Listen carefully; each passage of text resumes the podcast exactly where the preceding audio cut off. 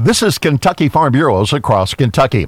American Farm Bureau Sam Kieffer says the Biden administration is proposing change to tax laws that threaten family farms. We're seeing a desire among both chambers and in both parties, partially, to have a more robust and bipartisan process and dialogue moving forward. That being said, there is still the threat that any changes to these tax laws could potentially be pushed forth in an extremely partisan process known as reconciliation. Kieffer says small farms could be casualties in amended tax laws to pay for an infrastructure bill. Our assessment is that eliminating the stepped up basis and instituting the capital gains tax on these farms and ranches as they transfer from one generation to another would and could lead to consolidation of farms. Smaller farms, many of them could be forced out of business just to pay these taxes. Kieffer says the devil's in the details of new tax regulations. This is Across Kentucky.